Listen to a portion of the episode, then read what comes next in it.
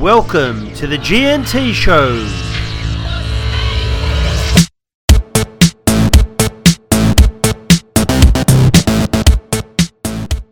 All right, welcome everybody to another week of the G&T show where we are now covering off the world's greatest soap opera. It's been running longer than Days of Our Lives, the NRL. It's been another massive week in the world of the NRL and once again I'm joined by my colleague and host with the most, a man who has been single-handedly protesting outside Canterbury Leagues Club about the shenanigans going on over there. Gee, how are you this week? I'm good. Um, I'm keeping busy with the protesting. It's um, taking me away from my main focus and looking forward to a little bit of Bulldog drama, off-field drama. Can't can't beat it. You were good on the field this week. Is it true that George Curry refer- refers to you as the deal maker Mark II? Oh, of course. I just I, I'm the deal maker. Of course, yes. I hold all the numbers in the board elections. Oh, excellent, excellent. So, if, if, if you're if you're a doggy supporter out there, you know who to blame for all the things going on at Canterbury Yeah, Bankstown. De- Des Hasler. It's it's, it's it's it's it's been another massive week in the world of rugby league. Blink and you miss it. The NRL today, Andrew Abdo had to let go of 25% of the staff. They've got about 400 staff, so there was 100 redundancies. They've projected a $130 million loss this year, and they're trying to cut $50 million of headcount costs out from head office. Addin Fonua-Blake has you know, in inverted commas, has to leave urgently to, to join the Warriors. He, that, that looks like it's going to be announced in the next 24 hours. The Redcliffe Dolphins look like they've, they, they keep saying they've got 100 million to be the second Brisbane team up there.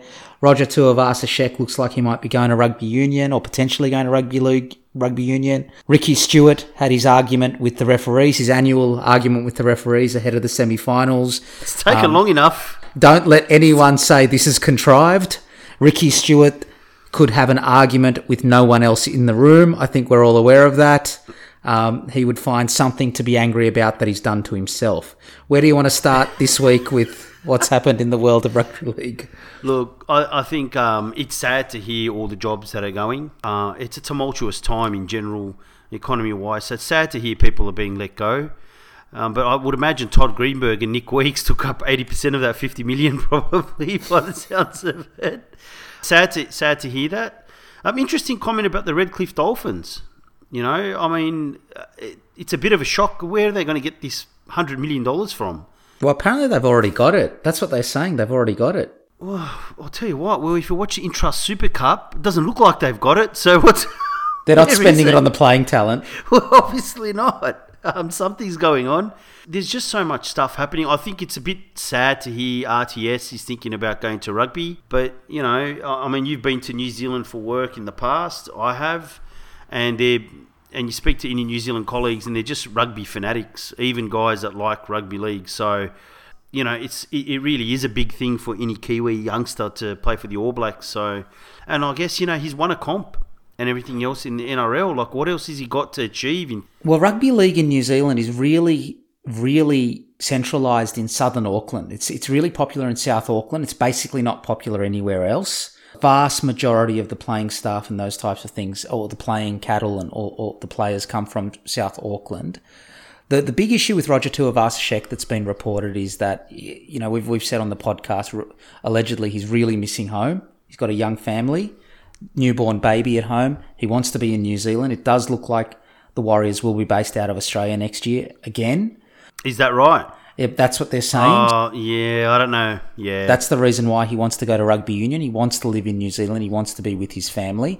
Apparently, he's going to halve his salary going to rugby union. He's currently on a contract of about 1.1 million with the Warriors. Again, allegedly, um, and I think the most rugby union can pay him over there is five hundred and fifty thousand. So he's so money for once in rugby league. Money is not the motivating decision here. no. And I, I did read during the well the back end of last week that his his partner was happy that they'd lost and they weren't going to the semi-finals. So it just tells you how much they've missed each other and their family. So, but very interesting. That's a massive cut. Um, in salary to change codes, and somehow the Roosters aren't involved for once, so it's good to see. Well, they're, they're, our mate Cuts has told you to go easier on the Roosters. We- There- we- what was it? it? Used to be called the Ricky Stuart discount. The Ricky Stuart discount. So I, I think the Auckland Warriors are still trying to keep him, and the way they're trying to keep him is I think next year they're going to move the families over to Australia. Now they haven't decided. I think they're going to base them out of Queensland rather than the Central Coast and that ill-fated and magnificent trip to Tamworth. I still don't know why they flew into Tamworth when they first first got. They wanted to take photos of the sign, you know, the ground, the Tamworth sign. I don't understand why why they flew into Tamworth. It's just such an odd thing. Now, of course, the one thing we didn't mention in the lead up or the intro to the show was the goings on at the Dogs. It looks like there's going to be an EGM this week. Fortunately, your team played really well. I thought you guys deserved to get it, get over the bunnies, and I know we're going to talk a little bit about that later. What is going on at the Dogs this week, G? So that's a that's reported EGM, so definite, No, it's not reported. It's rumored. rumored. Okay, But they, they only need they only need hundred signatures, don't they, to get the EGM called? not many. Obviously, we've seen the articles in the paper the last couple of weeks. So I mean, the odds are if there really is a movement behind the scenes to get one called, it probably will happen. Um, it'll be interesting to see what I suppose the the conditions are that they want the membership to vote on. Um, so yeah, uh, I don't know. There- there- There's a lot of um, you know, you, you have friends that are fellow fans and things like that, and football club members. There's a lot of unrest in the background. So, as to what the specific purposes of the EGM are, not sure. But you know, it comes to a head. You know, sometimes you know if clubs are uh, playing well and winning on the field, you could probably be in the background doing God knows what, and no one really cares. Winning papers over everything, right? It does, and as soon as now you start losing, all of a sudden, what you probably were doing two years ago becomes an issue. Well, it'll be interesting to see. It, it just looks like it's going to happen, you know, with all the deal makers involved in the paper. So, um, just a shambles. Is it is it true you're on a ticket with Jim Dymock? I think I might give Jim a call and come down and take things over. I would be amazed if Jim Dymock takes your call. Hey, my, my, I do have a family connection to Justin Holbrook, so you never know. Yeah, Justin Holbrook. It's a very very very Lebanese name. Very. He's just he's changed it to um, he's anglicised it. Yeah, he's apparently he's from a village in in the mountains up north in Lebanon. That's what everyone says. Yeah, so Jamal, Jamal Holbrook. Jamal Hol- Holbrook Holder. so, moving on to the magnificent round of football that was round 19G. What a we we thought it would be diabolical, and re- it really lived up to expectations. I a thought you were about to say what a waste of time then. It was a terrible round of football. Ironically, we're starting off with the the best game of the round, which is I think that's the first time this season we've said that about a Bulldogs game. And let me just do a quick intro into the Bulldogs. You're not game. enjoying you're not enjoying this very much this week, are you? No, we're going to skip right through it. Actually, we're not, we're not giving an introduction this week. We're going to skip right through it. Uh, the, the South Sydney Rabbitohs versus the Canterbury Bankstown Bulldogs. So in between infighting, Canterbury decided to play. It was Steve Georgalis' first first win in the seven weeks he's been coach or interim coach. So fa- congratulations to Steve Georgalis. Um, Souths did win the last 50 minutes 16-6, but but overall the Bulldogs deserved to win. They dominated the first 28 minutes, particularly after Jaydn Su'A got sin bin for uh, hitting Lachlan Lewis high, which which I thought deserved to go to the bin. It was a high shot for me. I know there's been a lot of controversy during the week. I thought, and I, and I do want to raise this point with you. I thought both Reimis Smith and Tim Laffey ran really hard. It was easily their best game of the season. So they've injected HGH into the into weekend at Bernie's there, Tim Laffey, to get him to go. It, it must be the deal maker in the background. That's right. God, Uh, whoever that guy is. Jeez. I mean, South's try, one of South's tries through Jaxson Paulo, he had his foot in touch. So, I mean, I'm going to get to this point a bit later as we go through the camera. this is your game. whole bu- this is your bunker rant, isn't it? Uh, it is my bunker rant. We really need, we really need to work out Cut the video ref, just say, hey man, his leg went out. exactly how best to use the bunker. I mean, I feel like Phil Gould's making the right point in the wrong way. I mean, he goes on a rant and he goes off on his, oh, that's hasn't been obstruction for 50 years. These guys don't have a feel for the game. I don't necessarily agree with any of that stuff. The bit I do agree with Phil Gould on is it's process over outcome. Yep. the, the, the, way the bunker and the way the video refs set up in, in rugby league. So so what they're concentrating on is the process and relying on the outcome. Now that that it'll take care of itself. Mate, call what you see. If the video ref, whether it's been called up or not, before the guy takes the kick, you've seen the foot's in touch. He might not have called the video ref. Just go, ref, before he takes the kick, his foot's gone into touch. Give it as a no try. Like, I just think there needs to be a little bit of common sense into this. Um, Jake Averillo again was great in the halves, mate. He is worth persisting with. He, uh, you know, I don't know what you're going to do with Blake Green and T- Chad Townsend, but Averillo in the halves might be worth persisting with. The second half defence by the Dogs was great. Josh Jackson's best game of the season, last ditch defence, and was clever in the second half, slowing the play of the ball and giving away penalties at the right time. Thought he was going to get sin bin on that one, but So did I, so did I, but he did it more than one once. Jayden Okunbor was fantastic. Two try assists, two line breaks.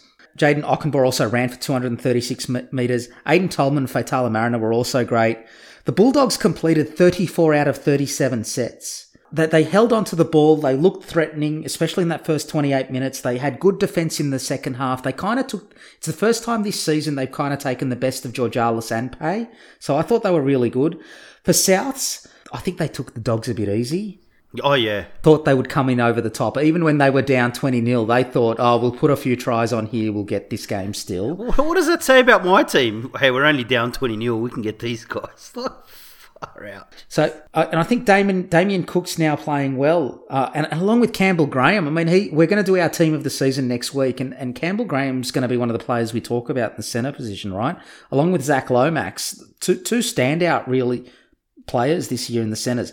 Co- Cody Walker had a mixed night for Souths. He looks dangerous in attack, but he did miss five tackles. I mean, that's what I saw in this game. Great win, third win of the season, off the bottom of the table. Congratulations. This is your window after weeks and weeks and weeks of copping grief on this show for you to to, to actually bask in the glory of what your dogs did on the weekend. I can't believe they won. To be on, to be honest, look, I, I did think they played really well. Again, you, you made a good point about Reimis Smith. That was one of my notes. It's actually the best game I've seen him play in a long time. He he was really determined and sort of He was strong carrying the ball. he was strong carrying the ball, but from the beginning, and he got a little bit of space. So I think he's one of those players.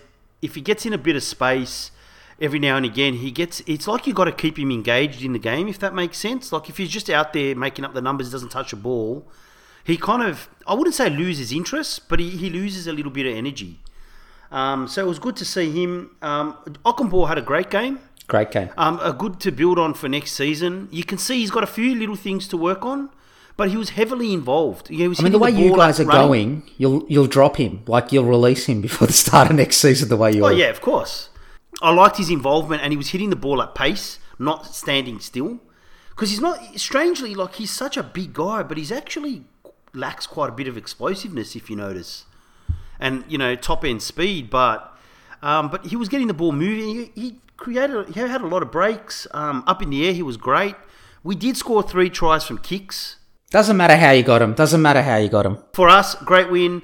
But I did think at the end there that South were going to come home and actually knock us off. I did too. Hopoate's strip of um, Jed Cartwright.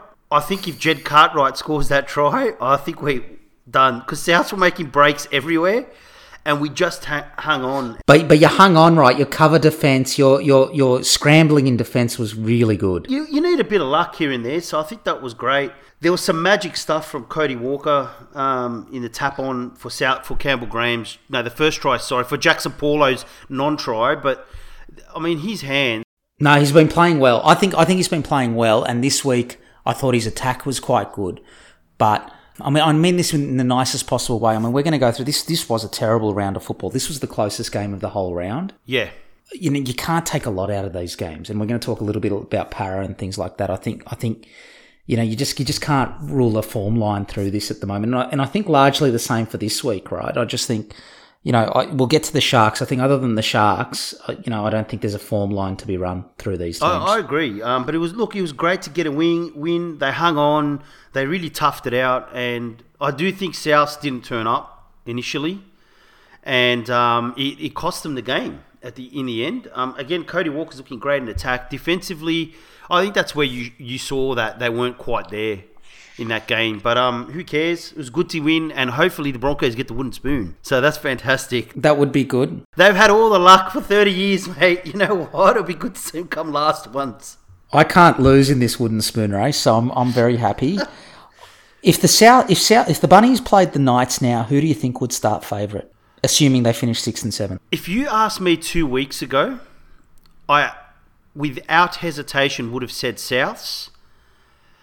And this is where some of these games can be deceiving. Like Newcastle's played into a bit of form, but they're flogging teams that aren't really turning up. So They also got towed last week by the Roosters. this is what I mean. It's like uh, I don't know who I'd tip, to be honest. I I still tip Souths. I think they're more experienced, and I think they'd win. But I don't really know. I think that'd be a tricky pick. But fabulous win. It was great to see Steve George Georgalis at the end get really happy and getting his first win. So um, a good game all round. Like you said, a couple of good performances, and um, it was good to see them have a win. You know, they've they've toughed it out, and I think in Averillo we got. You know, there's some real potential with that kid in the next couple of years. Hopefully, he kicks on. Well, I mean, he'll be he'll be in reserve grade next year because you've got Blake Green and Chad Townsend. And what what this week's win over South shows for the Bulldogs is that, as what Jack Gibson said was absolutely right, winning starts with the head office. He did say that, and you know what? He's not wrong. Yeah, the more turmoil you've got in head office, the the better your team goes. All right, sorry guys, that's it. If you want to tune off now, that was the highlight of the round before before we get on to the next seven games. So next up uh, on the Friday night, first up on the Friday night was the Cowboys versus the Panthers. You actually predicted that this would be a close game, and you were absolutely right for the first two minutes until Brian To'o scored What? Just after the kickoff. just after the kickoff, and, and the, the the Panthers then proceeded to put 26 unanswered points on the Cowboys. And I'm not sure we can read too much into this because of the gulf between these teams. The Panthers won their 14th in a row and claimed the JJ Giltinan Shield for only the third time in their history. The last two times they won, they ended up they, they won the minor premiership. They ended up winning the grand final. That was in 91 and 2003. So it bodes really well for them. Kikau and Luai were great for the Panthers, uh, but but they put the cue in the rack at 26 0 right? So Kikau particularly had something to prove against his old club. Um, for the Cowboys, the the season can't end soon enough. I mean, there weren't a lot of positives to take out of the game. I, I've got a question for you, but first, what did you think of this game? Like you said, I think your comment about the gulf between the two teams is that's what it was. It was just a. I know it wasn't a training run, but the Panthers were just way too good. Kikau just terrorised their defence. Poor Daejarn Asi playing in the centres, still a rookie, practically in first grade, just got absolutely. Yeah, imagine that. Imagine Kikau running at you. Oh yeah, I mean, What would you do if Kikau ran at you? Just in the street, as you as you as you're filling up your car, Kikau just at full speed running at you at the petrol pump. I'd probably just leave the car there and take. I'd move out of the way. I reckon he'd chase you down. Oh, he would. He'd chase me down. I think what I did like from the Panthers, though, they showed their full variety in attack. Early kicks behind the line. If they rushed out in defence, they, they put the kick behind them. Crichton, the basketball skills were really evident. Jumping high, his hands, his offloads through traffic. I mean, I know it, They look as fantastic as they've looked every week, but you just can't. They, they once again they dominated field position and dominated possession. Like you, you need to. like I said last week, I don't think they need a loss, but I think they need a hit out. They need a team where the possession's 50-50, the territory's 50-50, and they need to gut out a win. At the moment, they're just blowing teams off the park. they are. It was one of those games where you know twenty six 0 Like it could have been fifty. You know, It could have been 50. Um, oh, they put the cue in the rack. Once it got to 26 0 they were just they were just like, let's not get hurt. Q I guess for me, my highlight tee from the game was um, the pass from Crichton. Three guys on him, Cleary sort of looping around, and then his pass inside to Naden, who then cut back inside to create the support. Twenty meters, wrong, you know, running to the passing to the wrong side, just right on the money. You know, um, there, there was support and def- there was sorry um, cover defense there, and it was just executed too well, but too easy. Just total golfing class. Like the teams are so far apart. It was just like you say. I don't know what to take of it. Just watch a couple of good tries and that's it. You know. I mean, the amazing thing about the Panthers is they've done it whilst being 600 grand under the salary cap because they're still paying for Regan Campbell Gillard, Waqa Blake, and a, and a couple of other players. They're getting 100 grand from Manly for Api Koroisau, but they, they, they've had to effectively do this because of their salary cap position. They've blooded these youngsters and the talent nursery out there is so good that they've got players coming through. Now, apparently, over the next this summer and the next summer, the salary cap gets tighter and tighter. So some of these players may end up leaving. Players like Matt Burton. Now, if I'm Parramatta, which we're going to talk about next, hmm. I would go really hard at Matt Burton because he's going to cost you less than Mitchell Moses, and I think his game probably stands up under pressure a bit better than Mitchell Moses, which we're going to get Okay. to. Too good. I think your point was an interesting one around the salary cap. It's forced some of this stuff, but it's turned to magic. Absolutely, and and it's and it mirrors very much ninety one and two thousand and three when they won it with a lot of homegrown talent. Right, that's the way Panthers win premierships. So the the question I've got for you is about the Cowboys, and we spoke a little bit about it you and I on the weekend. What is going on in North Queensland when, in the space of two or three years, you let Kalyn Ponga and Kikau go? They're both juniors, North Queensland juniors. I don't know. I, I thought about that earlier in the year, and I thought maybe there's something that I'm missing, or maybe there was something that happened in the background, or they got off got an early offer from some of these teams. But Well, they might have just paid them. I mean, you ended up paying Valentine Holmes a stupid amount of money. Pong is better. Always. Of course, he's better. And I'm not. I'm not. By the way, I'm not sure that Valentine Holmes' best position isn't winger. Which, if it is, he's getting paid about six hundred grand overs for the wing position. I don't know because if you look at Kikau and and especially Ponga, you'd wonder why you wouldn't just think these guys are going to turn into something special. We're paying them regardless. I think it was. Look, my my guess, and I don't know, is that they they won the comp in 2015. They did make a grand final a couple of years later, but they had some of those veterans in the back row that were there that had done the job in the past and were sort of blocking, say, Kikau's path. They had Taumalolo as well, so they probably thought we don't really need him. Um, or they told him to bide his time and we'll blood you slowly, and the Panthers are probably gone, here's the money. Can I pick up the Taumalolo point? Completely different players. Totally different players. Kikau Yeah. plays on the left edge. Taumalolo's a battering ram through the middle. So he might he, he might have 13 on his back, Taumalolo, but he effectively plays as another front rower. They're completely different. If if that's what they did, if they thought we've got Taumalolo, we don't need Kikau, then they're not watching footy. Oh, I don't know. That's the only thing I can think of because I don't understand it myself. Because if you because if you've got Kikau, Taumalolo, and and Kalyn Ponga, I mean, notwithstanding Kyle Feldt hasn't made a tackle in three years, like you, you know, you've got you've got the basis of a really good side. You've got you really do have the basis of a really good side. So But I, even I their cent- even their centres, like even the Knights, like I look at Tuala. Tuala, I think's got a lot of potential and talent. Yeah, yeah, he's done really well this year. And they went and signed Eason Masters because they're missing a centre. But you already had one that's just as good, if not better. It's really you have to really ask some questions. Well, so what I think's happening with some of these clubs, and this is this is where the transparency in American sports, and we've spoken about it before, helps.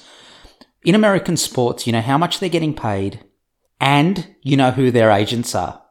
Oh, oh yes, yes. The agents, I think, have a big.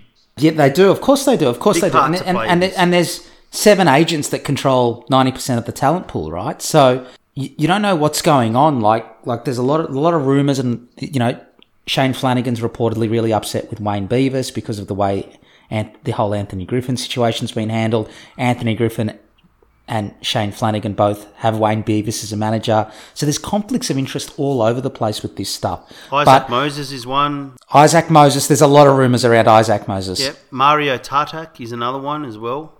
So there's a few. Yeah, I, th- th- there's a few of them, but I just think I, I just don't know. It's just really bad roster management. It's just really, really bad roster management. I think in, in North Queensland's case. I think so, and honestly, I don't think a lot of teams have found that balance between, I guess, T trying to win now and also blood some of the youngsters and and sort of bring them. Is that through. why you guys let Morgan Hunter go? Oh, Morgan, I did it again. Morgan Harper go. Like I said, they probably thought he was Morgan Hunter. Yeah, I mean, oh, yeah, we had to bring back. I don't know. I don't know. But some players, coaches maybe have a particular player in mind or a particular style of play, and then they're not interested in even looking, like you said, at what they've got already. I think what separates the really good clubs like Manly, of Manly, like Melbourne, like the Roosters, from the rest is that they do they do plan longer term. They do plan three, four years out for what their roster's going to look like and how they manage the cap and those types of things. I don't think They do.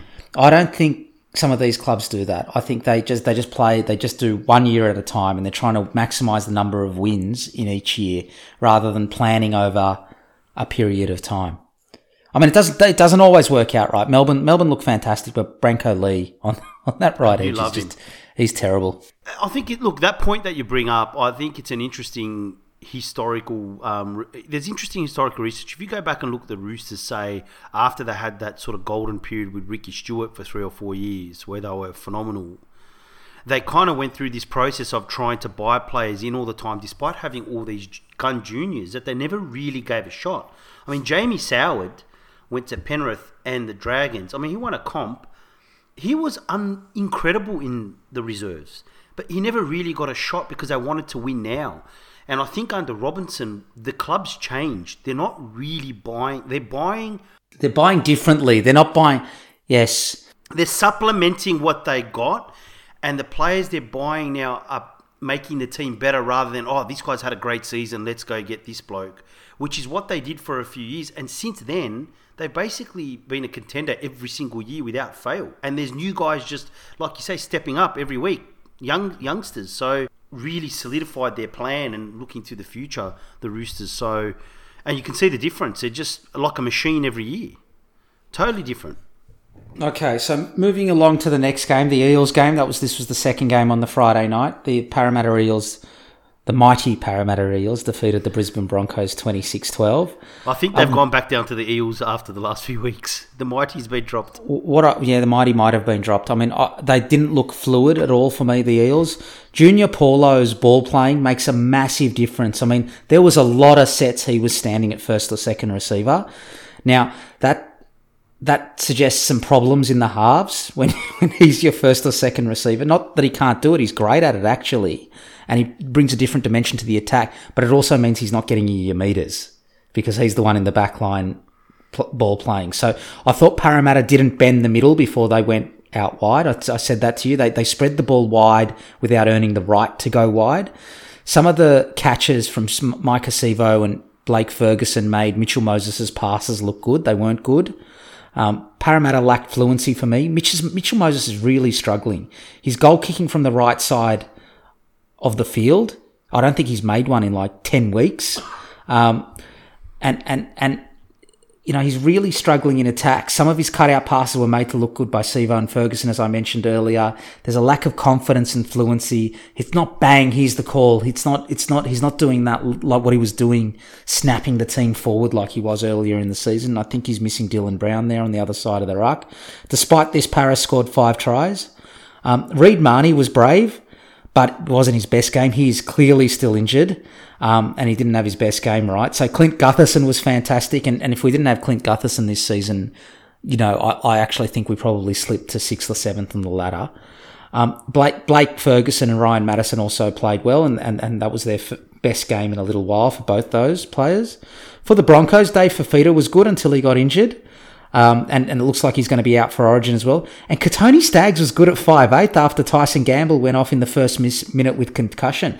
I mean, Kotoni Staggs, Payne Haas have just been the shining light for the Broncos. And since Peter Gentle, since Anthony Seibold's left and Peter Gentle's taken over as the interim coach there, he's done a really good job with them. They're, they're having a dig every week. And interestingly, up until a few years ago, Peter Gentle was actually the assistant coach at Para. So he, he knows Parramatta really well. What did you see in this game? Same thing. Um, I think your comments about the lack of fluency with Para is interesting, and Moses. Oh, what I I saw with Para is they're, they're pressing, like they're really trying to kind of attack, and they're really pushing it, but they're not. They, they kind of lack a bit of confidence. It's like they're trying to make things happen, but it's not. It's not really working. It's not working well. So your your your comment about fluency is right. Like Moses was pressing, he's trying to go over the top constantly. They're trying to force the space.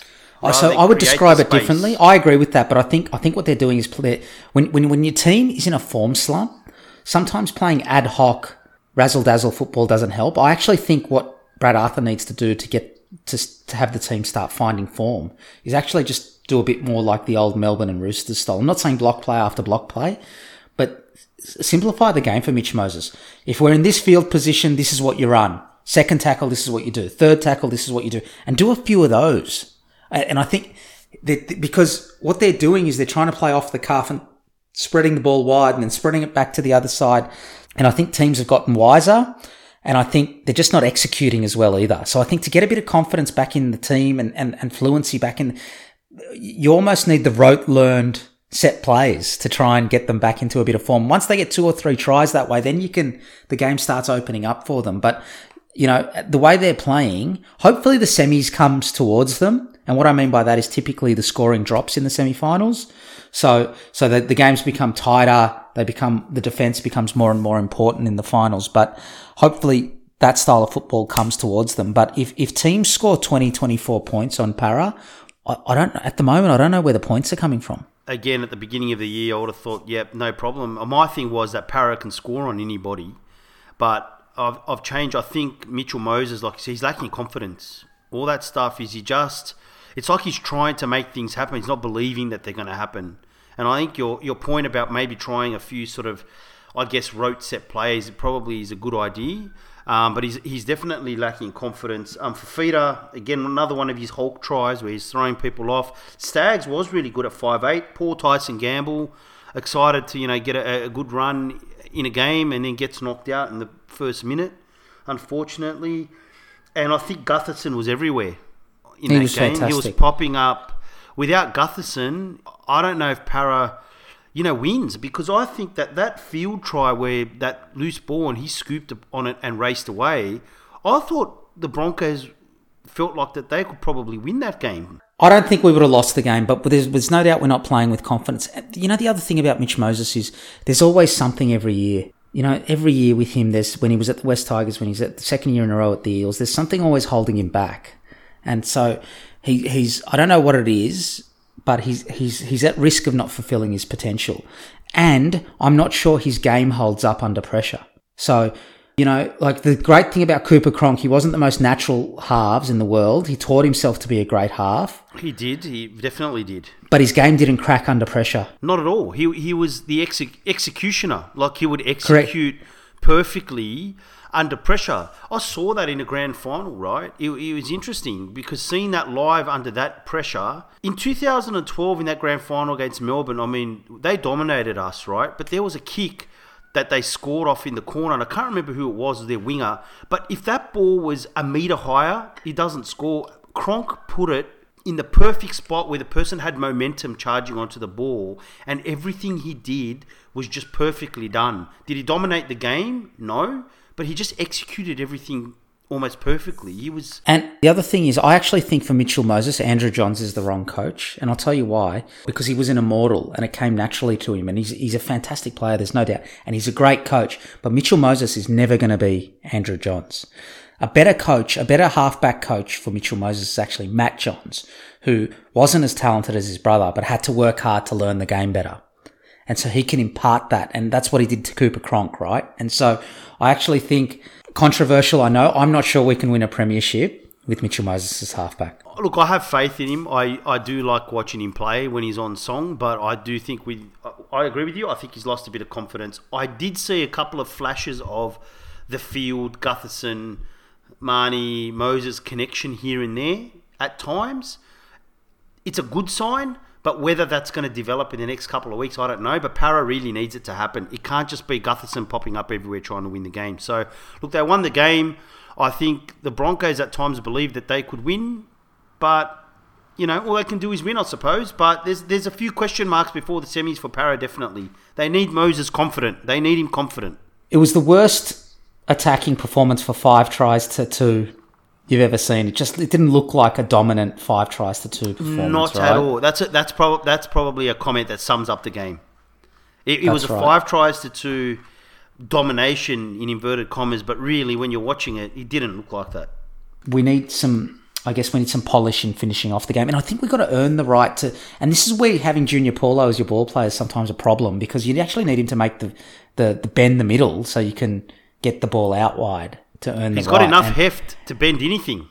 mate. he's- Junior Paulo. well, we're going to go through our team of the season, but he he, I, he he might he might be my prop of the year. Oh, I think um, my coach of the year is Jimmy Dymock.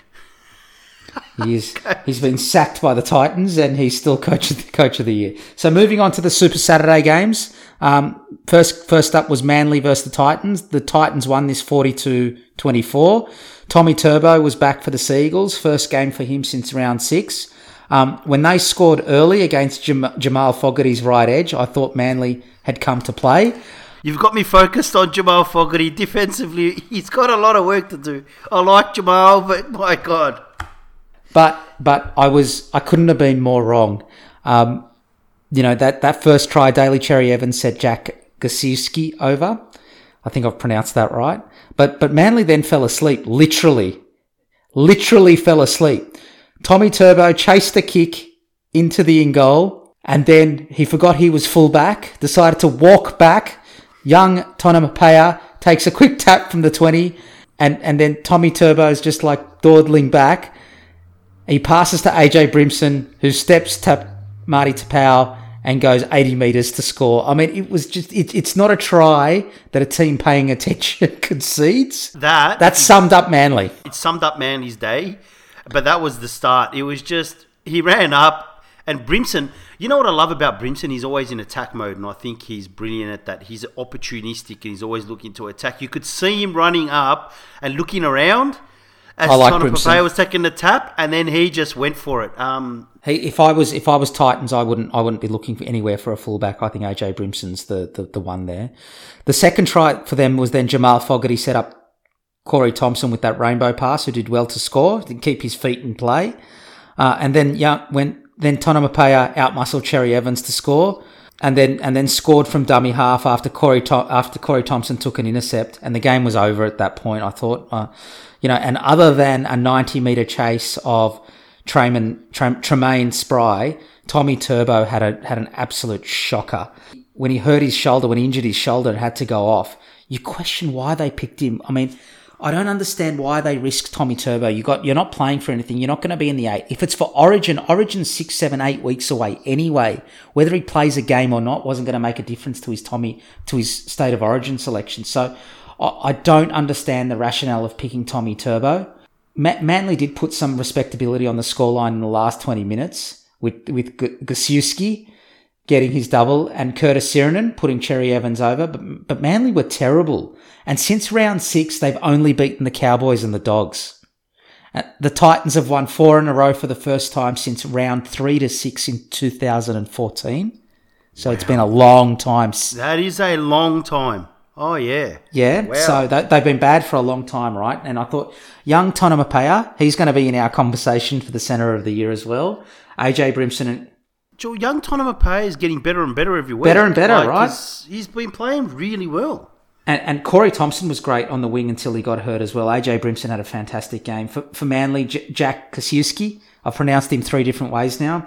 Curtis Sironen and Daly Cherry Evans um, had a mixed night, but but kept kept trying, right? And he missed he threw a couple of intercepts and missed a few tackles, but but he kept trying. He's always at the centre of everything they do well, Manly. Um, you know, it was it was a was another game where it was over after the first half. Really, what did you, what did you see here, G? I think the same thing. It was good to see Tommy Turbo back, but the turbo sputtered. Um, It was terrible. Spluttering. It was. Um, He wasn't competent. He wasn't in nick. You know, I don't know why they played him. I don't. I don't know what you got out of playing him. I agree with you. He doesn't seem to have a purpose. They're out of the semis. He's coming back from a major injury. Do you rest him? But then again, it's a little bit of if you're fit and you want to play, we'll pick you. There were there was there were flashes. I mean, his chase of Tremaine Spry, you could see just what an athlete he is, and running into some of the holes. He's well, like he's just tall, well balanced, just so much speed and skill. But God, he's very injury prone, Tommy Turbo, like very injury prone. Um, so I'll go back to what you said. Like, why why play him? There's nothing to play for. Like, let him rest his his hamstring and everything in the next you know month or two. Makes no I mean, sense. that shoulder injury was so innocuous as well. I mean, there was there was a, Yeah. I didn't I didn't think there was much in it, and that, and then, that, then they first they said it was a stinger, and then they thought it might be more serious, and I don't know what it is, but he's he's too important to that team to risk on games like this. Give him give him four months off and let him get get himself right. Hundred percent. Let him come out breathing fire early next year for the season. It would, Yep. would have been my thoughts. I, I think my other thought as well is that the Titans attack. You can see they, they've just got something going. I love the move of Peachey to lock. They've they've created That's been about six weeks since they've done it, and they've looked like a different team since they since he's moved tighter. I think what they've done, you know, we spoke about the 13s and the different roles, and what they've done is they've gone back to the old ball playing Old style, old style ball playing lock. That's right. That's right. He actually he actually takes a bit of pressure off off the halves there in Fogarty and Ash Taylor. Definitely, and you can see it. So now they've actually got three playmakers. They've got a guy that's running as like a loose forward, and he's able to pass the ball out. And they've got Taylor or Fogarty on either side of the field, linking with Peachey. So it's making them more. I would say.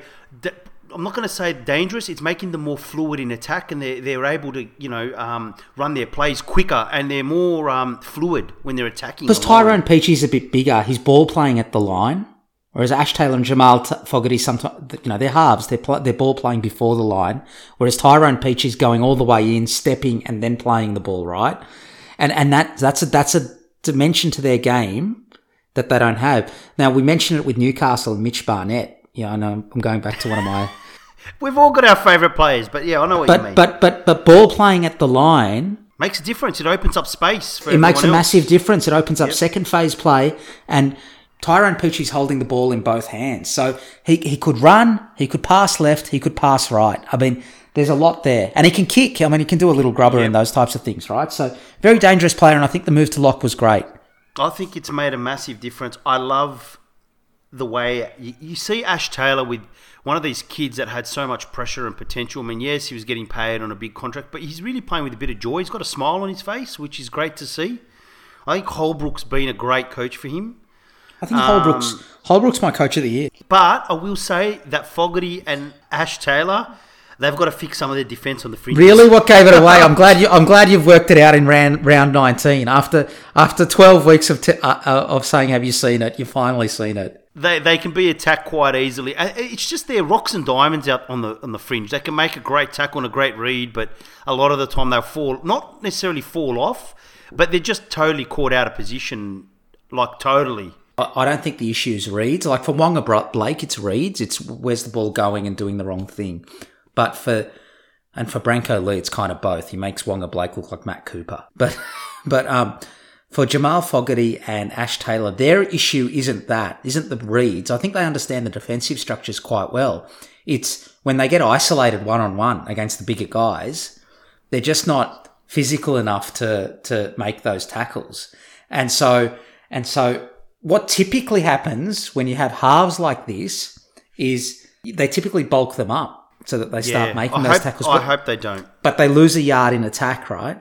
Now Jamal Fogarty, I don't think's that fast to begin with, given he got chased down by Josh Papalii. So bulking him up might not matter. He's pretty jacked. Like Jamal Fogarty's like got rippling muscle everywhere.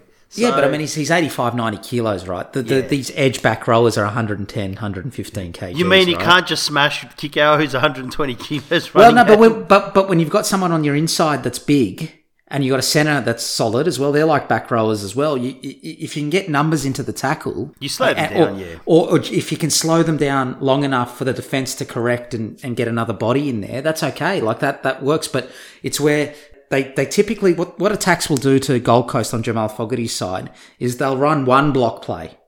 So they'll they'll run one decoy runner. And then what they're trying to do is they're trying to get the second rower on his inside shoulder to, to hesitate. To, well, to actually go in with the decoy. Yes. And then what you end up happening is all the help's gone then for Jamal Fogarty, Yes. right? So he's one on one. And so that's, that's, that's typically the way they're getting over them. And Daly Cherry Evans did the same thing. It wasn't quite a block play, but it was a short pass. Gosiewski running at a million miles an hour, and he just couldn't hold him in the contact. Yeah, it's look. I think there's room for improvement, but their attack is coming along, and I love Brimson. I mentioned earlier. I just love his. Um, he, he, he's an attacking player all the time. He's always looking to attack. Other fullbacks and other players are like happy, like I've said before, you know, to have a scrum off a drop ball. He's always looking for the space and the opportunity to attack, and he's explosive. He's very well rounded as a fullback. He's got good ball playing. He backs up well, but he's got good close footwork in tight spaces, like a little bit of Tedesco. But he's also got that explosive speed and acceleration too, and he can outrun defenses. So he's he's actually really well balanced as a fullback. That's kind of it. Tremaine Spryer, I think, has got a little bit of potential. He's carrying a bit of pud because of COVID. It's hard to, you know, all this COVID stuff sort of messed around with players' fitness a fair bit, but he's got something as well. I think the Titans great win. They were too good for Manly. And Manly just yeah, They were too know, good. Really disappointing too. Like just terrible. Can, can I tell you why I think Justin Holbrook's a good coach? Because they recruited Corey Thompson as a fullback. They bought him there to be a fullback. He was the he was the Tigers Player of the Year last year. He went there to be a fullback. Now, what what's that got to do with Justin Holbrook? He wasn't playing well at fullback. AJ Brimson was.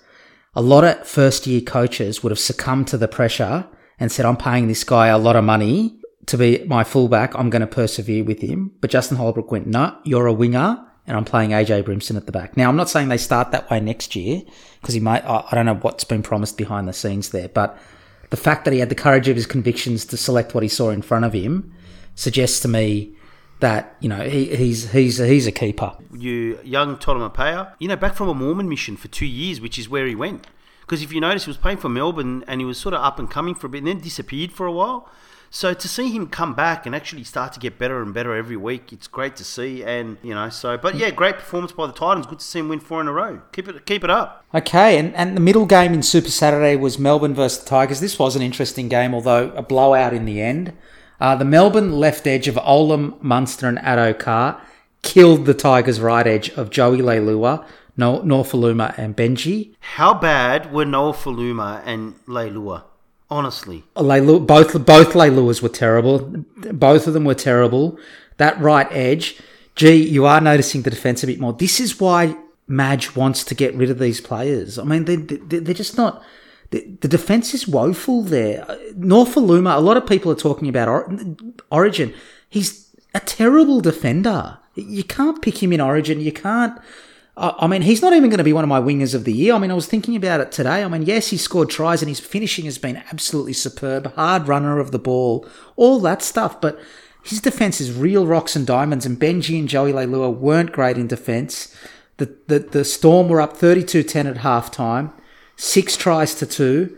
But the, but the Tigers did trouble that Melbourne right edge a little bit. Um, Jahrome Hughes was has been great, and I He didn't was think sensational. He, and I didn't think he was going to be at the beginning of the season. He's really won me over as a halfback. But the Melbourne system, right? Josh Reynolds and Russell Packer were terrible. That there was a lot of negatives on the night for the Tigers, even though they scored 22 points.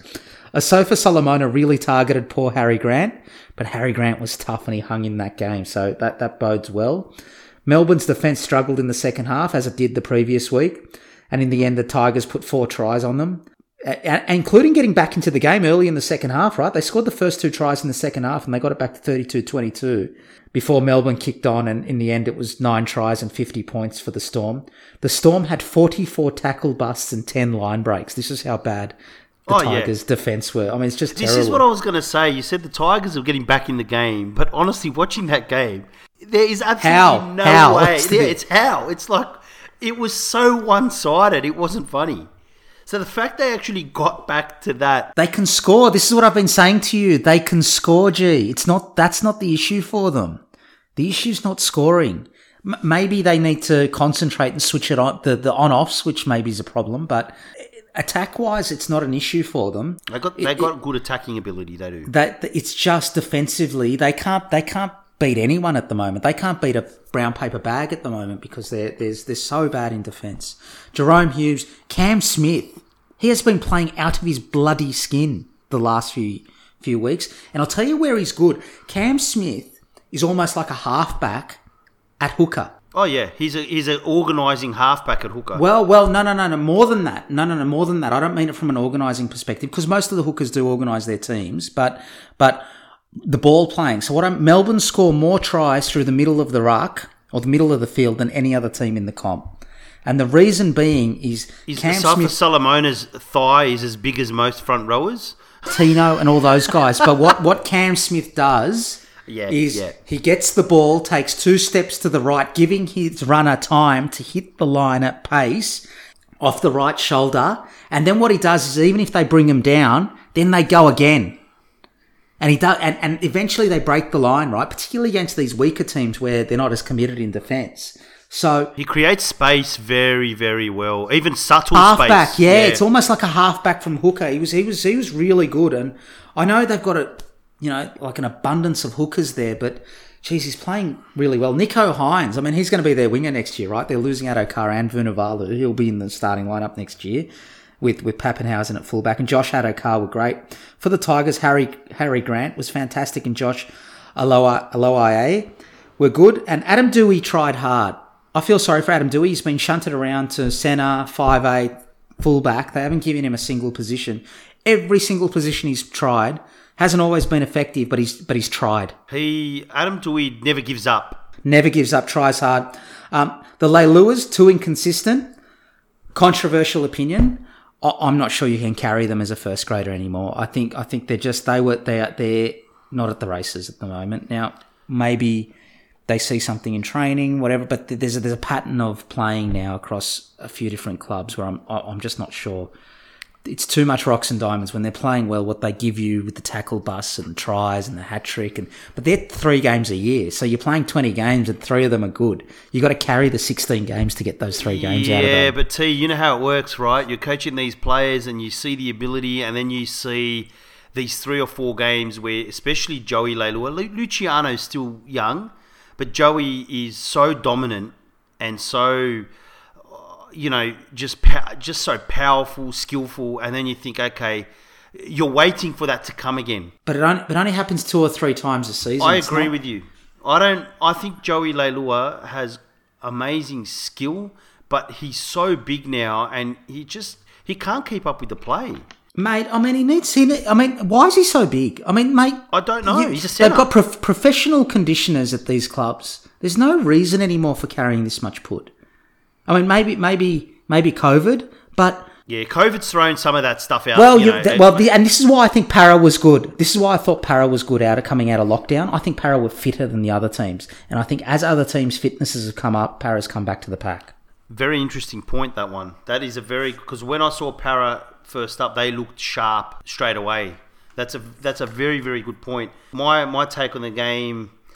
I think again, it's good to see the early kick as a weapon in a lot of these games. Like you- you're starting to see that every week, where the defense is rushing up, teams are willing to to put the ball behind the line. Did Um, Jim Dymock give that play to the to the Tigers and the Storm? Oh, wouldn't wouldn't surprise me.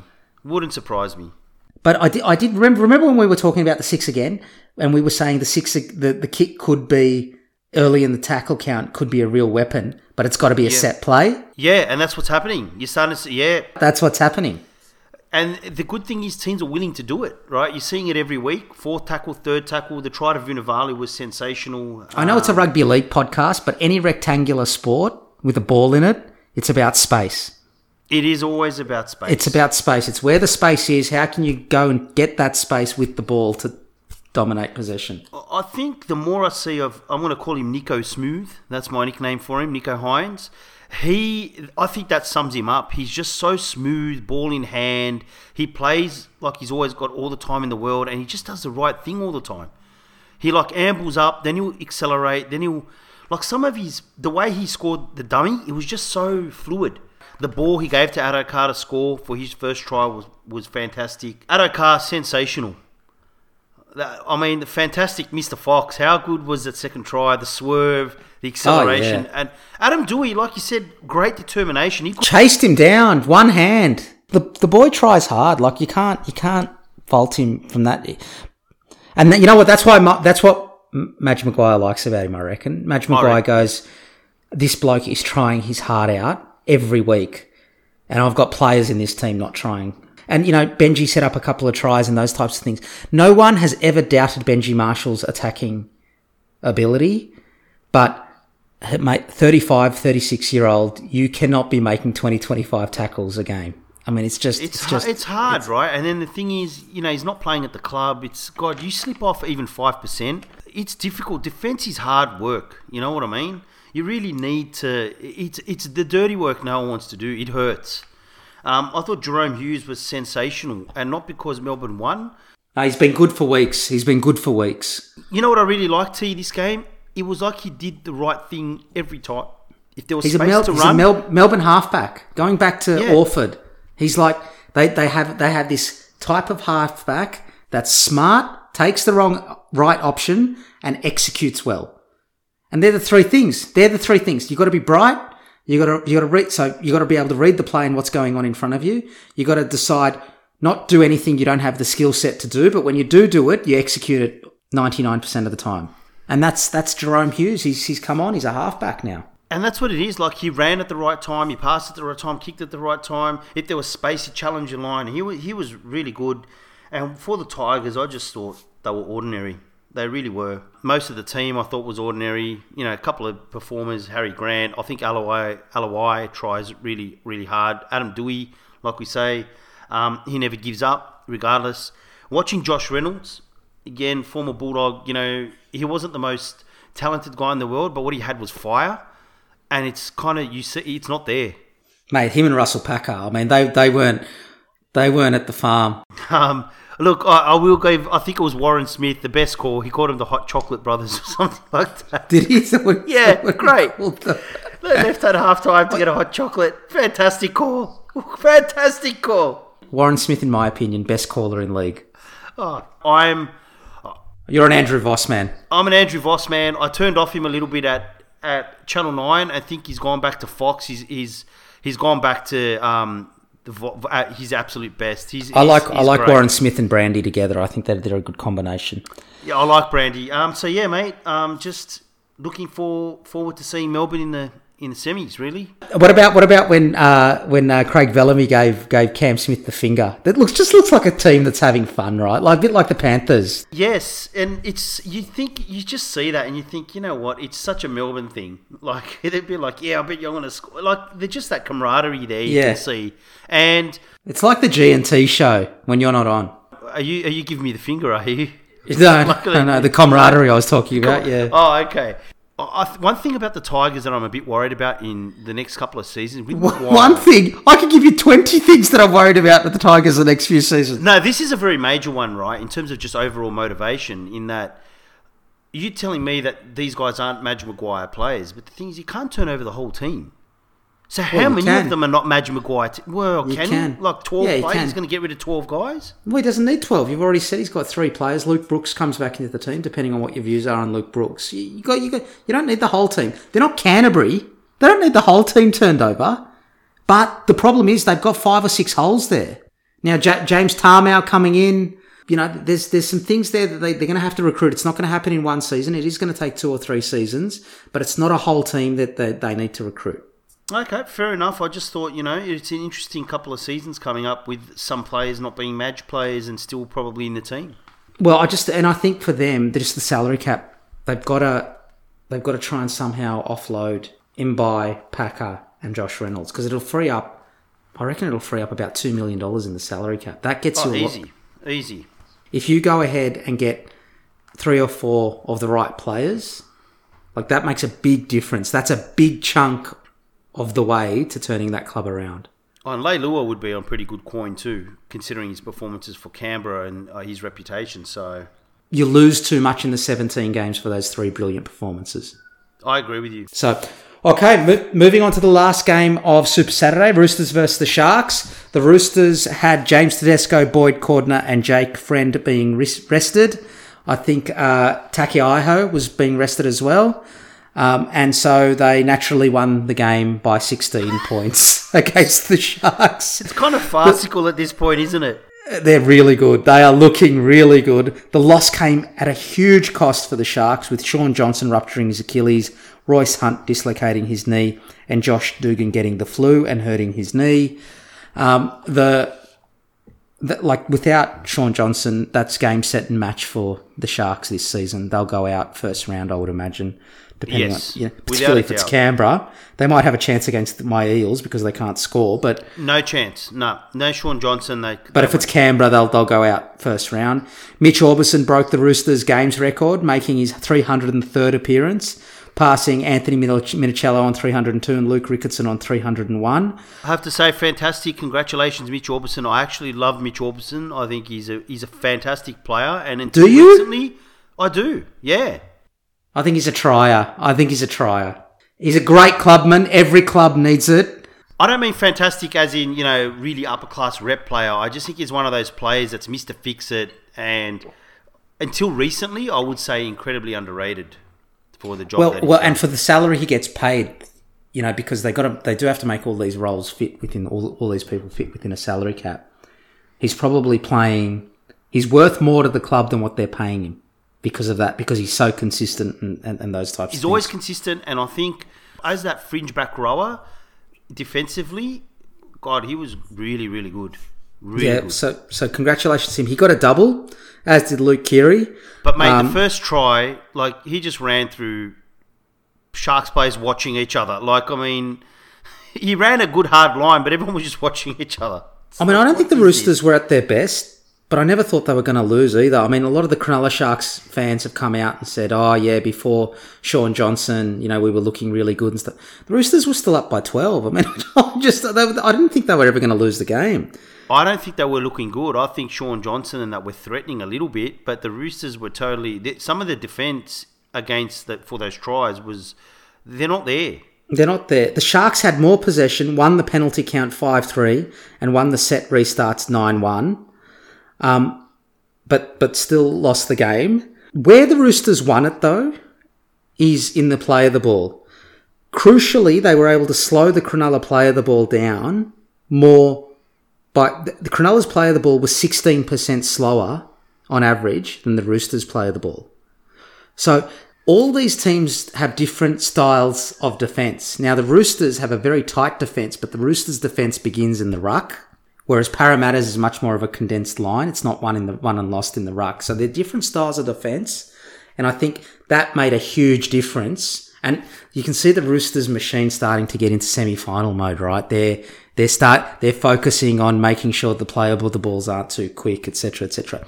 Joey Manu was great at fullback. Uh, um, and so you said he needed a big game. I didn't think so, but Joey Manu, I, just, I love him. I think he's a great player. And Siosifa Talakai continued his barnstorming form. I look at that bloke and I go, he is the definition of barnstorming. He's um, I, I really like him. I think, like I said, I, I'd like him to to go a full off season with some really good training. They got some talent there though, right? The Sharks, they got they got Talakai, they got the wingers Mulitalo Katoa and Katoa that, that, are, that are great. Um, Shaun Johnson, 22 try assists, his leading try assists in the comp this year. I mean, they've they, that's that's four or five players that you know are quite good. Yeah.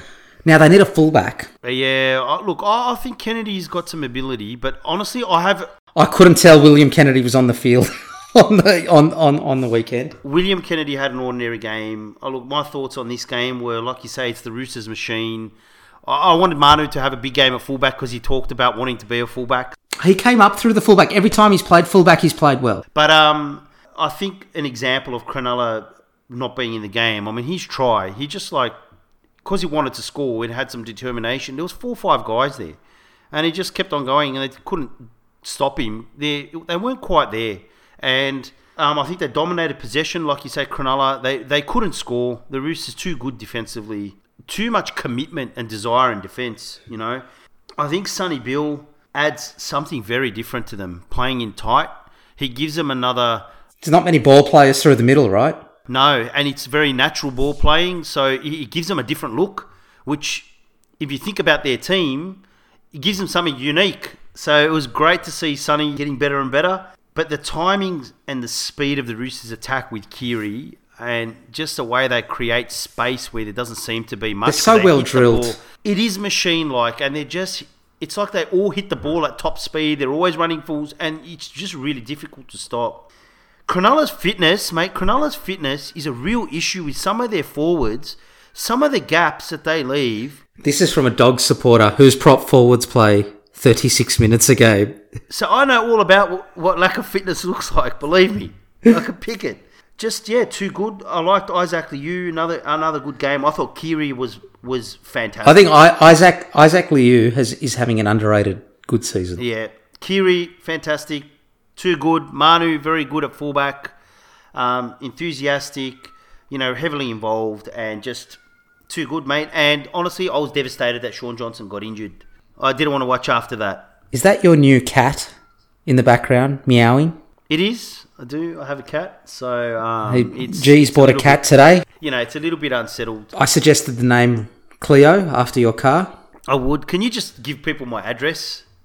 Well, they can tell by the noises. There's a cat sound and lots of cars going past, so they think you're at Brighton. But you know what? One thing about Cronulla is they seem to have a lot of injuries. Like, is there something to do with their training? Like, since Shaun Johnson's got in there, it might be age, but his body shape looks a bit different, and he's basically been breaking down ever since he's gotten there. Hamstring trouble, you know, Achilles now. Like, it's all kind of somewhat related, right? So, I think Cronulla needs to have a look at if some of their the way they're training some of their players, if it's causing injury or if But they're not they're not soft tissue injuries. They're not soft tissue injuries. they're not. But you know, like you do your hamstring, your biomechanics change. You're, you're you know you're trained differently. They're trying to get rid of Moylan, right? That was the article in the telly that they're trying to get rid of him. No one is going to pay eight hundred grand a season for Matt Moylan. After look, I used to love watching Matt Moylan play, but after his last performance, I wouldn't go anywhere near him either. No, I Absolutely mean, would not. well, it's not that you wouldn't go anywhere near him, but um, um, no, no. If you're the dogs and you can get him for four or five hundred grand, that's that's for two seasons. That's worth a risk. I'll, I'll put it to you this way: if I had the choice between taking a punt on Blake Green or Matt Moylan, I'd take the punt on Matt Moylan. I would, but that's between Blake Green. But then I look at that money and I think I can get one of these younger halves that I hope can develop and their potential. It's not either or. But what I'm saying to you is, you've already recruited Blake Green. Yeah, I know he's there. So So, I mean, my, my view would be if you can get Matt Moylan for 150 grand more, and he and he might get injured, and he is injury prone. He might only give you 10 or 12 games a- a year, but but that's probably worth rolling the dice on, given where you guys are at. But not 800 grand a year, right? No one's going to give him that sort of money. Moving on to the Sunday games, we've got the Raiders versus the Warriors first up. The Raiders, this was a tough game of footy. Um, really enjoyed this one, although I know Ricky didn't. He said it could have been a game of rugby union. It's, it was just different to the rest of the round. It was a good antidote to the rest of the round. It wasn't a blowout. Both teams tried. Todd Payten has done a tremendous job with the Warriors, and this is why he got the gig with North Queensland. His skill set fits North Queensland perfectly. He'll give them a bit of toughness. They'll they'll try for him. If the Raiders beat the Sharks this week and Parra lose to the Tigers in Benji's last game, which is both feasible, the Raiders will leapfrog Parra into the top four. The the Warriors open the scoring through an informed Peter Hiku before the Raiders hit back through Jarrod Croker, who then had to go get a HIA. I thought we might be in for an upset when Jack Wighton went to the bin, and I know Ricky got up in arms about that. Uh, and Hiku then got a double while he was off the, f- the field, and and then Semi Valemei intercepted the ball and went 90 meters to score. And I thought, hold on, this could be, the you know, this could be, it could be on here. But then I think I think T that changed the game. it did change the game. The They- Warriors they- should have scored there, and they messed it up. It should have been twenty to six, and that just changed the momentum. Raiders won 12-6 against 12 again and they only had 12 men. When when the Warriors had the one man advantage, instead of winning the scoreline during that period, they lost at 12-6. Then they scored that great try before halftime to Hudson Young and, and they actually won that 10 minutes 12-6. Fantastic. In in the second half when Valemei got his second and and Kotrick scored one in the last 10 minutes the game was over. Elliott Whitehead moved into the halves after George Williams had to go off because of a head knock in the first 10 minutes and played an absolute blinder. He was fantastic. There was also footage of him throwing up, which wasn't as fantastic.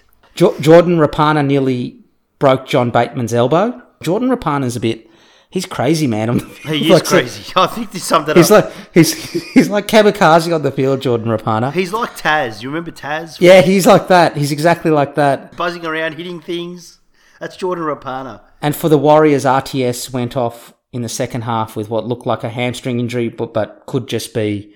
I want to pretend I've got a hamstring injury so I can go home to my family a week early. I wouldn't surprise me to be It, honest. would, it wouldn't. and yeah, I don't so- honestly, I don't blame him either. I really don't. I, I think he had a he had a newborn, just a newborn when he first came Yeah. across. So I think he was. I think someone in the press they were reporting it's three, the the baby's three or four months old and he's only seen it for the first week or something. So I think I think he's keen to get back home. Um, but a tough game. I know Ricky and Graham Annesley spoke for the first time since the six again call at last year's grand final and all this sort of stuff. Ricky does this all the time before to big fire games. up, fire up his team. Remember, remember he fl- he he had a go at the NRL through Paul Kent about the buses, and then they started flying to away games in Sydney. He's doing it now about the refs. I mean, this. I, call me a cynic, but I just think this is a deliberate ploy to put pressure on the refs going into the semis. I would, I would agree. It seems very deliberately timed, and to probably fire up his team, get them, you know, me against the world type of, you know, attitude. They're coming into the semi-finals. And Jack Wighton's penalty for being inside the 10 was a line ball call. I get that, but it was repeated infringements, and it just so happened that Jack Whiten was the last one and he got the 10, right? And that's what it was. Like they, they kept on doing that, and then it's like someone's got to go to the bin. Otherwise, Someone's got to go to the bin. That's it. right. That's exactly right. So That's I've got no right. problem with the refs doing that. I think it's actually great. All right. So unless we've got anything more to say, Yeah, I just I do think that Rapana added some punch for the Raiders in the centres. well, he punched Jane Bateman in the elbow. So is that what you mean? But um, I think he gave him a little bit more um, pace in the centres rather than, than Curtis Scott. Curtis Scott's a good player, but I, I feel like Rapana gives him a little bit of a more a, a dangerous looking right hand side with him and Kotrick. So I thought Kotrick was quite good as well. So is he really going to play centre for you guys? well, apparently so. So I'm not really sure. Who knows what the club's doing? Let's just find out. I've got no idea. It's um and Jazz Tevaga. If there's a melee or some kind of drama, Well, he's right in the middle of it. there. He's right in the middle of it. He's, he's a he's a fiery little. Um, What about the one with Jake Murchie? Oh, mate, he used to play for the Raiders, right? Yeah, he did, but but you know what it was? Did you see the footage? So John Bateman from the second row was pulling his hair. Oh, me? Uh, really? Yeah. It's a, it's it's you got to watch the game closely for some of this stuff that goes on. It's um, the English players they know how to do the niggly stuff.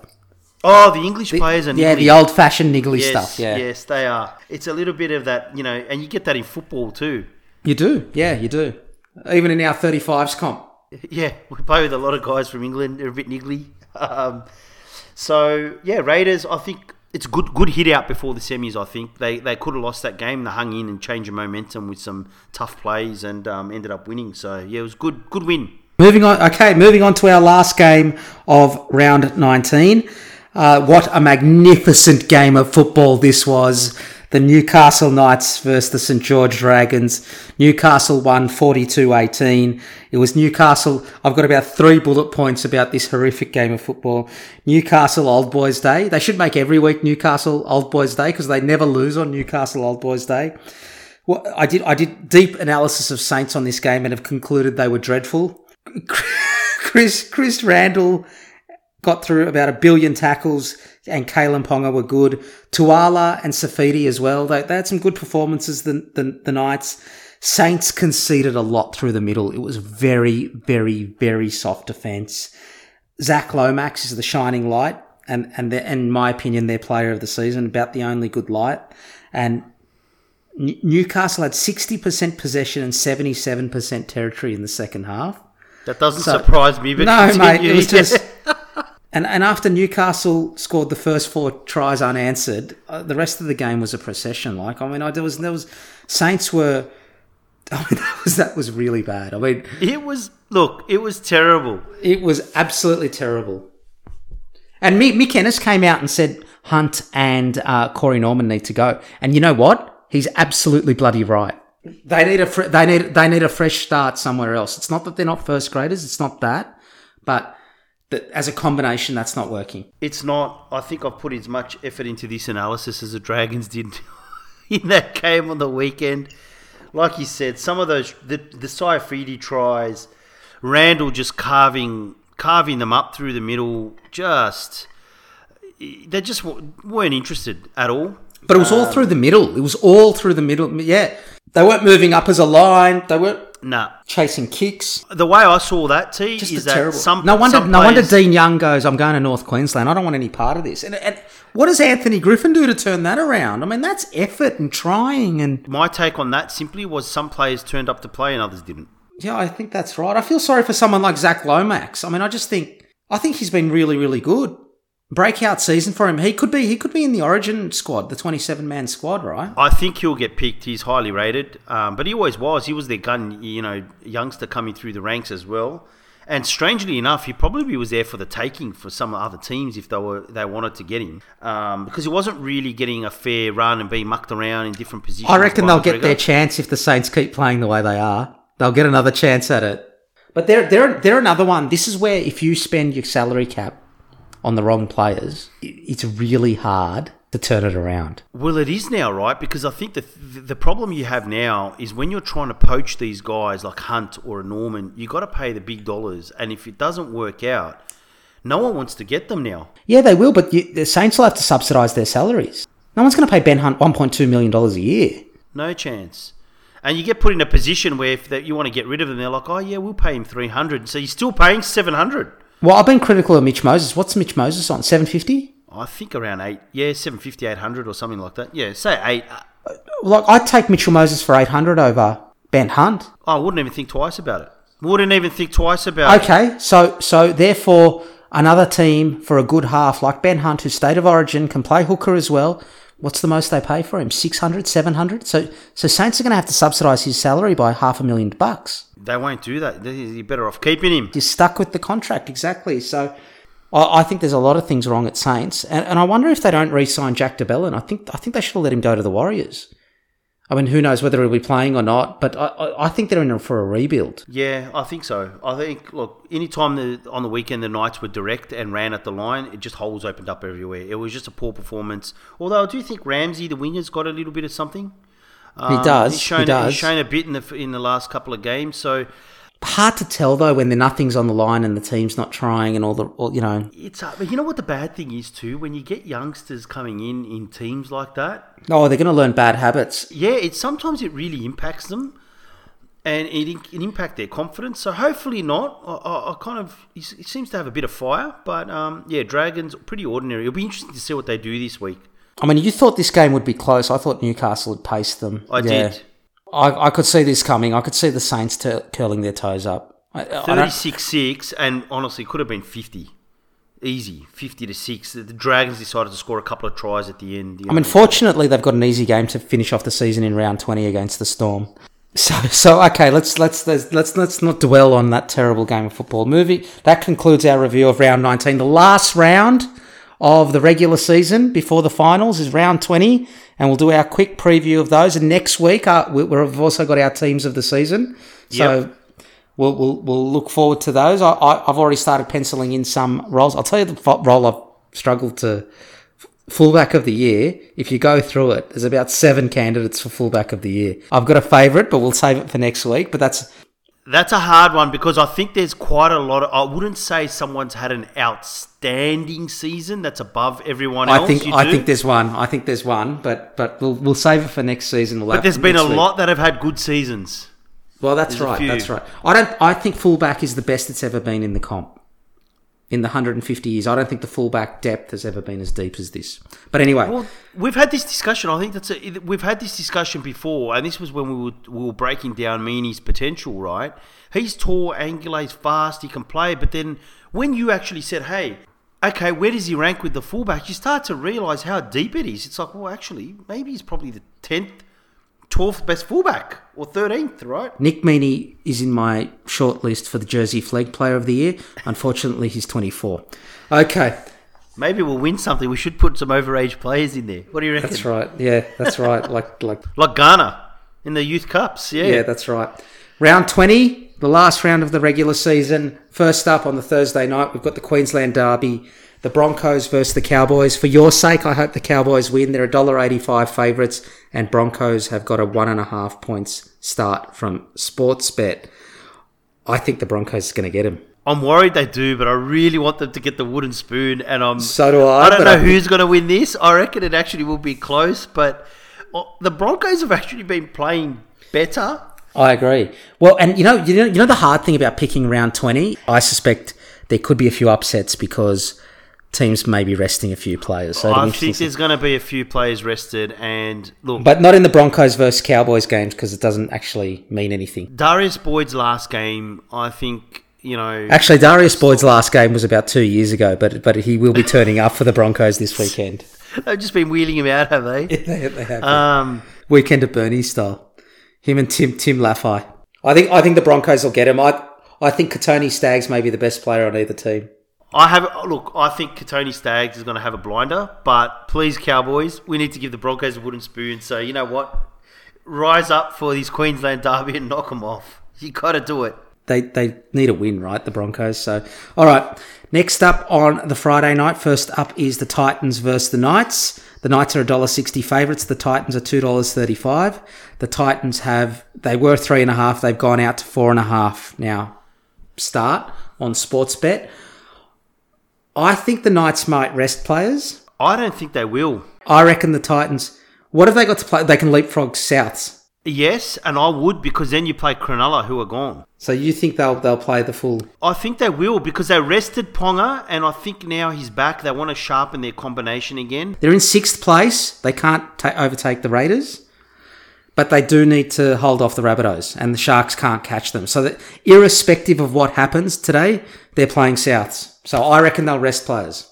So it's whether they play it's whether they play at ANZ or play at McDonald Jones. That's what they're playing for effectively. Well, I suppose. Well, I mean, what's the difference now? Your home crowd's not there. That that's at McDonald Jones, and we don't have COVID. You got a 20,000, 25,000. Yeah. So I think that I think the Titans might be a show depending on the team they pick. I think the Titans. Look, I, I'm in love with the Titans. I think they're, they're fun to watch. I like watching them play, and they actually are playing better and better. The Knights, I don't know, because the Dragons was, was so bad, and they looked really sharp, but I don't know because If both just. if both teams are at full strength, I think the Knights will get them. But but I think if the Knights rest one or two players, I don't. I think the Titans are good enough to get that game. And it's and it's a, it's a, it's on the Gold Coast. So I just wonder if the Knights don't want to travel either. So yeah, look, I think the Titans are going to get them this week. I think the Knights don't really have that much to play for, and I think the Titans will beat them. okay, the the eight p.m. kickoff on the Friday night is the traditional derby. The the Foundation Club, Souths versus the Roosters. The Roosters are a dollar twenty five favourites. Souths are four dollars. Wow. Souths Wow. have 11 and a half point start on Sportsbet. 11 and a half. That's how, this, just, just so I remind people, Souths are in seventh position and the Roosters are in third. This is what the bookies reckon is the gulf between the third place team in this comp and the seventh place team. Two converted tries and a dollar twenty-five favourites. You know what the weird thing is? Ordinarily, I'd really be looking forward to this game, but look, they didn't turn up against the Dogs, and they might have taken them a little bit lightly. But the Roosters have just been, I don't know, I can't, I think they'll beat them. I think they'll cover that head start. Oh, you think, you think that you think of more than 12? Yeah, I think the Roosters will get I up really as well. do. And I think the Roosters will make a statement in this game. Tedesco will be back.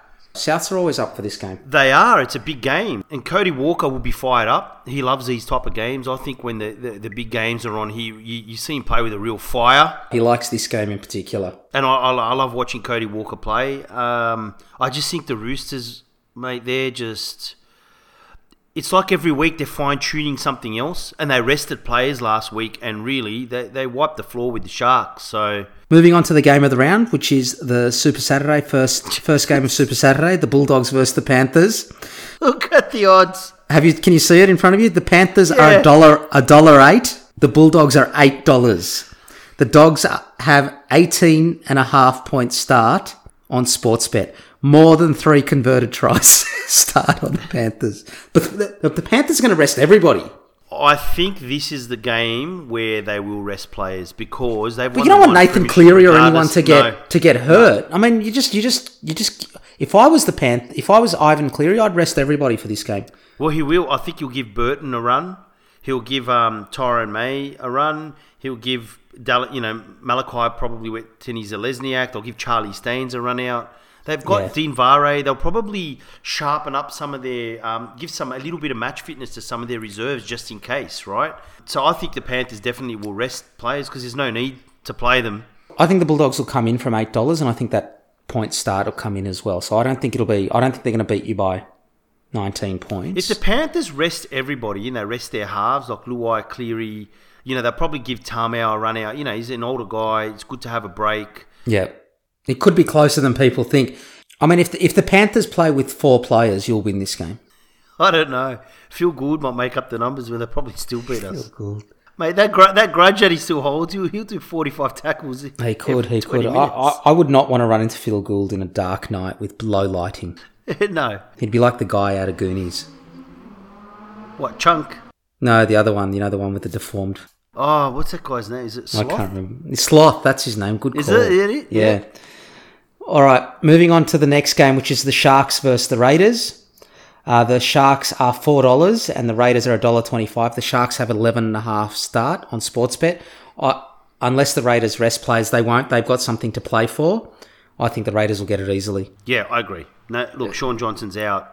Um, the confidence would have taken a hit for the Sharks. Um, the Raiders, if they win, they could crack the top four, and that's going to be vital. So they're going to go hard at this game, and I think the Raiders will win and win comfortably too. Well, and I think so. That means the last game on Saturday night, It's a big game. Parramatta. If if you're right, Parramatta will be starting that game in fifth position. They're $1.28 favourites against $3.75 for the Tigers. It is Benji's last game at, for the Tigers. It's at Bankwest, not at Leichhardt, which is which is a shame. But but the Tigers have got a ten and a half point start. I'm I'm nervous about this game. I would be because you know you've and we've had a disagreement about this that the Tigers. I think most of it is attitude in defence, and then when they have to score, they score, but they can score points, They can. right? We just we've just sort of disagree on the reasons why they come about in terms of attitude and stuff like that. But the Eels have been struggling, and against the Broncos. They really struggled to score, even though they scored five tries. And that sounds like the dumbest thing to say, but It didn't look fluid. It didn't look fluid. yeah, if they don't put the Tigers away, they could be in a bit of trouble in this game. No, I don't. I don't You think don't you want so? to. No, I don't think we want to. I don't think it matters whether we put them away. I think I, we'll take two point win. But do you think they can hold them off if the Tigers just go stuff it? It's our last game of the season. Yeah, yes, Because the yes. Parra, the Parra's defense is great. If we can Without hold the. Panthers Great. off, we can hold the Tigers attack off. I think I'm finding it difficult because I, I'm sort of looking for Parra to improve their attack, but their defense is superb. And I mean, th- think of all the possession the Panthers had on us, and they could only score twenty. oh, that points. was just that was an unbelievable game. Um, okay, yeah, you've got me. I think the Eels will, will take it def- because defensively, I think they'll be too good. But I don't think it's going to be a blowout. I don't think it's going to be forty points or twenty points or anything like that. So Oh, they should just run at Marshall and um, Leilua. They might score 40 points in the first half. might be one of the games where he's playing well, right? So I don't. Uh, well, the other the other center's Chris Lawrence. Oh, he got towed up against Melbourne as well. He's just too old and not as agile anymore. Well, and he's not a center. He's not a centre anymore. He's not 18. He's not 18. And Chris Lawrence, I think this might be his last game as well. So It is, yep. So moving on to the Sunday games. So the Eels for both of us on the Saturday game against the Tigers. Moving on to the Sunday game, the Warriors versus Manly. Uh, the Warriors are two dollars forty-five. Manly are favourites at a dollar fifty. I don't know how Manly are the favourites here. Uh, the, the Warriors have got four and a half point start. Uh, did they watch the Manly play last week? I did, and I'm picking the Warriors. Yeah, I think the Warriors will get this as well. Honestly. Manly were. They could score here and there, but they were terrible. The, the holes in defence were like, I don't give a shit, I'm not chasing back type of holes, you know? Both these teams. I mean, Des Hasler said after this game it was embarrassing, and he's right. After the last game against the Titans was embarrassing. It was. So So, is this a is this a game of who's gonna just care the most? who wants to go could be home hard last? for, but yeah, who wants to go home the most? I'll tell you what, it's a good test of Todd Payten's coaching, though. This is a game that they could absolutely just lose 40 0, right? Because they've had enough. They've been away from home. But if he Yeah. can get them up and they win this game, that's a good sign on his coaching, man. Well, listen, I agree. uh, That's a great point. And look, I'm I'm still got the man crush on Kodi Nikorima, so I think I'm tipping the Warriors. Okay, great. Man of the match, Kodi. Okay, great. Well, they're, they're a bit like um, the Gold Coast halves. They are. They, they look great in attack and they are just woeful in defence. like they don't want to tackle. All right, moving on to another close game: the Dragons versus the Storm. The Storm are at a dollar seven. Nine dollars for the Dragons. Nine dollars. Saints have got 17 and a half point start on Sportsbet, which is the second longest start line in for the round behind the Dogs at 18 and a half.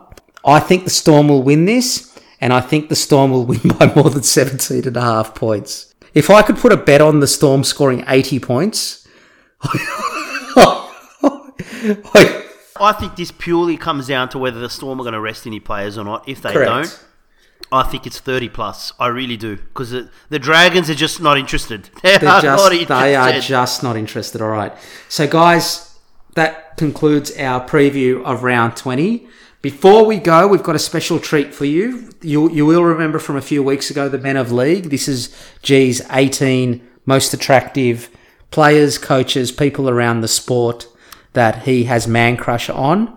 Um, it, for our listeners, do you want to recap who's on your Men of League at the moment, No, G? I, I will. I'll finish it off next week, but I've got a few additions this week. So, um, but so far we've got Sonny Bill, Yes. Yep, we've got Vunivalu. We've got Shaun Johnson. Yes. We had Lachlan Lewis because we need kind of like a boy band member. We've got you have to right. You you got Scott Sorensen. I would have I would have rather had Wally Lewis. Well, that's your choice. Yeah. He was a great ball player apparently. And you've got Todd Payten. And Todd Payten, just for our listeners, just pipped out Phil Gould and Wayne Bennett. He didn't have much competition. Let's just say that in the coaching ranks. Toddy Payten. Anthony Griffin wasn't didn't run him close. It, no, no. Neither did Wayne Bennett, and neither did Ivan Cleary. What about Or Ricky? anybody else. What about Ricky? Not even Ricky. No, not even Ricky. Like there's look, it's basically him and I don't know. There's no one else. Madge Maguire, no nobody. So I'm going to add. In the men of the league, how many more to go? We're going to is have a that? team of 18, so 17 many- plus a coach. No, okay, but how many have you got at the moment? I've got six. Okay, so twelve to go. You've got Yep. the coach already. Yep. So Luke Brooks, he's definitely in. I have nothing to say to this. No, RTS. I just think I just think RTS. I just think the list has fallen off a cliff. How many of these people have AVOs out on you? I think there's Just just four. Todd Yeah, Payten, uh, just Todd Wayne Payten. Bennett, Phil Gould. That's why he's moved to North Queensland. Yeah. Yeah, it's um. So we've got Reuben Garrick from the the Sea Eagles. Oh my God! Why didn't you just go with Brad Parker? Reuben Garrick's a model. He's got to have something going for him, right? Jesse Bromwich. Have you are you naming all these people in there, or is this your short list? Yeah, no, no. We've got Jesse Bromwich. Gee, we've got to um, save some material for the summer. Com. Oh, I've got to finish it off before the end of the season, though. You know, these guys have got to have some highlight, don't they? that are out of the eight. And Nick Cotric. Okay, that's great. I mean, this is a. All right, I'm sorry to our listeners. This has turned into quite an underwhelming segment, like the last few rounds of the rugby league. Everything's falling apart, isn't it? It's falling apart. I mean, I don't know where you're just you're just plucking random names out of out no, of not random. Not random. I've had, I've, stalking people on Facebook. I had to study this. AVO's out. Have you been tasered like Curtis Scott No. out the front of Phil Gould's place? no, no, absolutely not. No. All right. It- it's more like the other way around. I think Phil Gould's knocking on my door. He's angry. Phil Gould got tasered out the front of your place. He's angry. He's not on the middle. Yeah, right. I, I know which one's the more likely one. All right. Thank you, everybody, for listening in. and and, and we'll, we'll, we'll, we'll, we'll be with you again next week where we'll have our team of the season. I just gave you the Bellamy. Is that what it's called now? The Bellamy? We'll review the last round of the season and uh, also preview the finals. So it's getting to the business end of the season. Thanks for being with us and thank you, G. Thanks, T. Um, look forward to breaking down the finals preview next week. Take care.